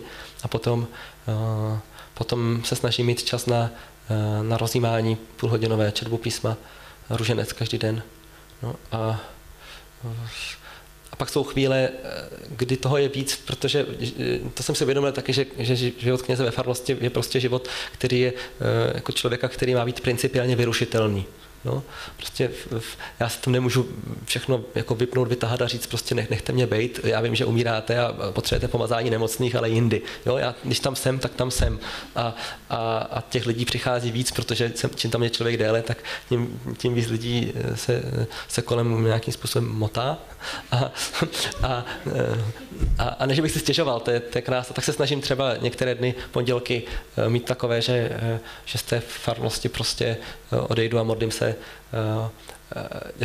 pokud možno celý den, že člověk jde do lesa, vezme si breviář, vezme si růženec a inspirovaně to vám řeknu, abych nemluvil o sobě, to je strašně hloupé, taková exibice, jako tady prezentovat vlastní duchovní život, ale co bylo výborné, teď pracujeme v českém vydání knížky kardinála Saraha, nevím, jestli už je slovenský ne Bůh nebo nic, ale síla ticha. Jo? Kardinál Sarah je muž, který ve 34 letech byl jmenován arcibiskupem v Konakry, v Vineji, v komunistické diktatuře. 34 let. A opakovaně psal do Vatikánu, prosím vás, odvolejte mě, já na to nemám, to nedávám, to je hrůza. Oni ho tam nechávali s tím, že nikoho lepšího nemají pro tu chvíli, prostě musí tam být. A on se potom rozhodl, aby se nezbláznil, že vždycky jednou do měsíce odešel, myslím na 2 dny, do savany, vzal si sebou jenom věci na mši svatou a Bibli. Nebral si nic k jídlu, nebral si ani vodu, doufám, že tam někde našel cestu. A v těch dnech byl sám s Bohem. A pak se vrátil a vždycky měl sílu na to, aby zvládal ty další dny. A tohle myslím, že je přesně ten princip. Jo? Mít chvíle pouště. Pro někoho to jsou 2 dny někde v savaně, pro někoho to znamená, že si večer vypnu mobil a už ho nepouštím. Jo? Pro někoho to znamená, jo, prostě ty aktivity můžou být různé, ale to ticho tam někde být musí. A dneska to musí být aktivně vyhledávané ticho, protože když rumunský Slovák tamhle někde na Gemelčičce si prostě jde ven hrabat seno a u toho jenom hrabe to seno a donedávna ten neměl tu elektriku a tu televizi. Jo? Dneska už teda má a je to vidět, co to dělá s člověkem, když to neumí. Zacházet s tím. No, taká prirodzená otázka je, že čo robí v tom tichu, ne? Že... Jistě. Co robí v tom tichu. No. A ty púštni otcovia teda radi sa modlili teda... Invokace, že jo. To je další věc. To je věc, která mi přijde úplně úžasná. Dá se modlit všude. Člověk to radí trapisti. Člověk si má vzít a já to taky... Tak mi to přijde prostě dobré, obzvlášť, když je člověk hodně zaměstnaný. Může se modlit Ježíšovu modlitbu, anebo v podstatě jakoukoliv větu z písma, která ve mně rezonuje, která je nějakým vyjádřením, v jedné větě vyjádřením jeho vztahu k Bohu. Že? Mluv, Pane, tvůj služebník naslouchá. Ježíši tichý, srdce pokorného, přetvoř srdce moje podle srdce svého. Pán můj a Bůh můj. To je cokoliv. No. A tu jednu větu nemám ji často střídat, ale mám ji jako své tajemství a můžu se jí modlit na růženci nebo v rytmu chůze. No, a vyplnit jí ty chvíle. To znamená, ve chvíli, kdy já jsem mohl mít sluchátka v uchu, nebo jsem se mohl za volantem pustit rádio, tak já můžu pánu prostě 100krát opakovat tu samou větu. Může se to člověku zdát absurdní, proč tolekrát do kolečka, ale ono i tím, že se sklidní dech, tak to všechno má nějaký vliv. A taky záleží, co jsem dělal před tou modlitbou. No? Mně přijde dobrá taková sandvičová metoda, přečíst si úryvek z písma nebo úryvek z nějaké duchovní knihy, třeba než někam člověk jde, a pak ten čas, když tam jde, tak stráví tím, že opakuje invokace. Ne usilovně přemýšlet. Jo? To už je moje aktivita, můj zápas. Ale stišit se s tím, co jsem četl, tím, že třeba opakuji do kolečka jednu větu. No a to už jsou nevyžádané rady mládeže. A musíme pomaly končiť. Tak ja ešte jednu otázku zo slajdov, jednu z publika, ak bude, a možno jednu nejakú ja dám na záver. Tak tá najviac má otázka, že ako žiť a praktizovať 3 rady púštnych otcov v manželstve. Pre tých nás, čo sú v manželstve. Musím sa podívať, jaké rady som vlastne udielal. Počkajte. Staraj sa sám o seba. Dobrá do manželstva. Buď kde si, to poviem manželke na budúce. Ja som kde som. Zamiluj si všední den. Zamiluj, no.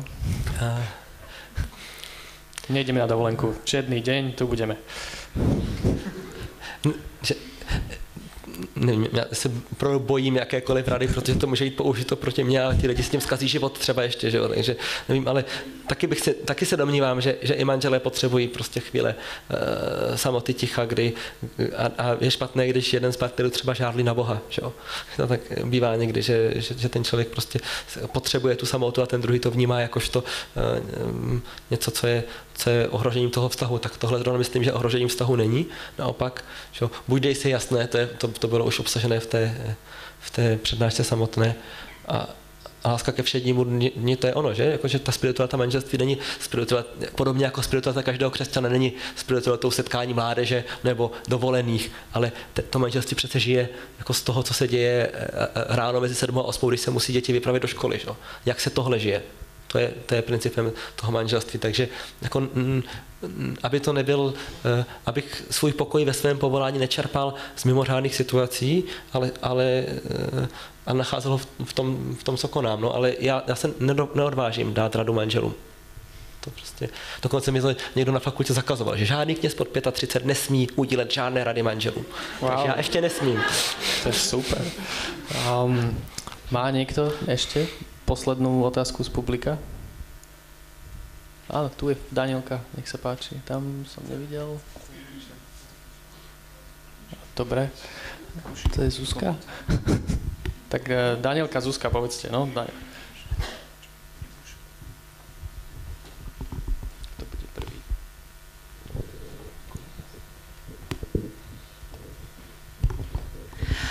Vy ste spomínali selekciu, či už informácií, kníh, filmov a tak ďalej. No a my vlastne žijeme, však na tom sa zhodneme, že žijeme v kultúre, v spoločnosti, kde sme proste predspatí informáciami. No a moja otázka by bola, že ako sa vlastne z takejto kultúry dá akoby vystúpiť? Alebo spomínali ste často termín kontrakultúra, takže ako možno byť v takej kontrakultúre, voči tej kultúre, ktorá je preinformatizovaná, ak sa to tak dá povedať. To by bola možno taká jedna a taká akoby podotázka je možno to, že ak by sme sa vzdali možno časti tých informácií, spomínali ste to, že vyselektovať tých 99,99% nepodstatných napríklad novinových článkov, lenže tu by mohla byť námietka, že mnohí z nás akoby možno chcú byť takí, že občiansky angažovaní a potrebujú sledovať to, čo sa proste deje. No a že ak by sme teda odrezali tých 99,99% informácií, alebo teda toho diania vo svete, tak vlastne akoby sa odpájame od toho sveta a nevieme, že čo sa deje, že sme zrazu tak mimo sa odpojíme. A možno, že akoby ste reagovali na toto. Ďakujem. Môžeme krátko a potom ešte Danielka. Tak to je třeba jako s jídlem, že? Tak já něčím se živit musím a teď je otázka, jestli požírám brambůrky a čokolády, anebo jestli jím pořádné jídlo. Tak já ten čas můžu strávit tím, že si najdu 2-3 zdroje, ze kterých čerpám, kterým důvěřuji, místo abych klikl jako na to, že se v pražském zoo narodil jako, nevím co, nový slon. Jo? To je vlastně,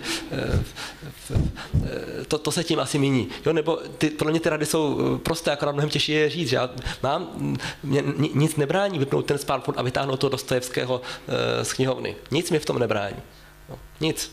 To je akorát moje volba. A teď je otázka, jestli pro moji občanskou angažovanost a pro moji pomoc tomuto světu já víc udělám, když budu vědět o tom aktualizovanou informaci každých 10 minut o tom, co se děje v nejnovější kauze, nebo když vedle toho budu znát i toho Dostojevského. Protože proto, abych uspěl dneska, nic takového nepotřebuju. Já můžu být úspěšný politik, úspěšný businessman, novinář, aniž bych kdy četl jedinou knihu. Ale zároveň ten svět, ta společnost a lidé tím nesmírně ochuzená. A já budu vnášet jako křesťan do světa kolem sebe hloubku, kterou tam prostě ten člověk, který zná shrnutí velkých děl literatury z Wikipedie, tam prostě nevnese nikdy, protože jeho duše je mělká. No, tak si myslím, že moje angažovanost může začínat od toho, že budu znát třeba kánon literatury světové. Posledná otázka, Danielka.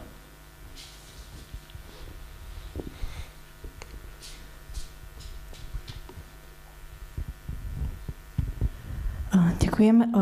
Ja som sa snažila v tom nájsť takom vlastnom živote, že kedy akože v podstate sa kvás dostávam do tej púšte, hej, že neviem to ani úplne celkom si povedať, že či sú to tie chvíle, ktoré mám na mysli a že či môže byť jedným z tých takých kritérií alebo príznakov toho tá bolesť, že či naozaj, že je to nepríjemné, že to bolí, že je to to, čo to charakterizuje? Myslíte tu poušť? Ano.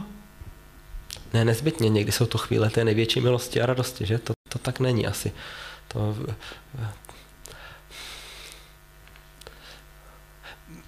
To slovo poušť má dvojí význam. Poušť jakožto vyprahlost třeba ve vztahu nebo v nějaké činnosti. V tomhle slova smyslu ano, to je synonymum v podstatě. Poušť znamená to, že to, co mi dřív dávalo útěchy, mi ty útěchy nedává. Ale poušť také znamená chvíle, kdy já vylezu z víru aktivit, zastavím se a spočinu s Bohem, nebo můžu, jo, chvíle neděle, jo, chvíle procházky. Víte, co je možná poušť, nebo definice dobrého nedělního času, kdy dělám aktivity, které jsou neužitečné pro zítřek. Jo? Kdy já si řeknu, tahle ta činnost, když si hraju hru, když se jen tak modlím, když si čtu knížku, když se jdu projít, jo?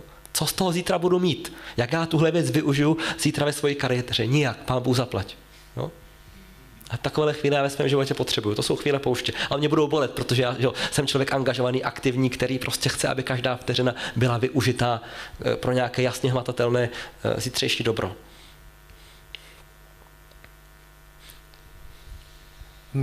Neviem ako vám, ale mne z tých púštnych otcov, aj z tej knihy, aj z dnešného večera ide taká exotická sviežosť. Že v niečom sú to vlastne najkonzervatívnejšie rady, aké máme v našej tradícii a zároveň sú proste strašne také svieže, také nové, také iné. A tá moja posledná otázka je, že ja mám pocit, že toto nie sú typické rady, s ktorými sme ako keby že vyrastali a ktoré počúvame z kazateľníc a ktoré by akože boli súčasťou tej našej výchovy. Skôr je to vlastne niečo také ako keby zaprášené, stratené v tej našej tradícii, niekde skryté. Neviem, či to tak aj v Čechách. A tá otázka je, že mala by to cirkev nejak znovu objaviť? Potrebujeme znovu objaviť púštnych otcov a čo preto môžeme spraviť?